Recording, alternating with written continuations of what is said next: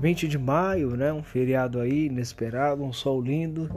Eu acho que cada vez mais a gente tem que valorizar aqueles que estão próximos da gente, aqueles que se preocupam com a gente, né? Porque quando você valoriza, você também cuida, né?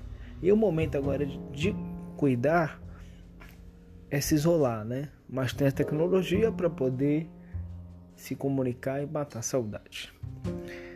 Coisas que gosto é poder partir sem ter planos. Melhor ainda é poder voltar quando quero.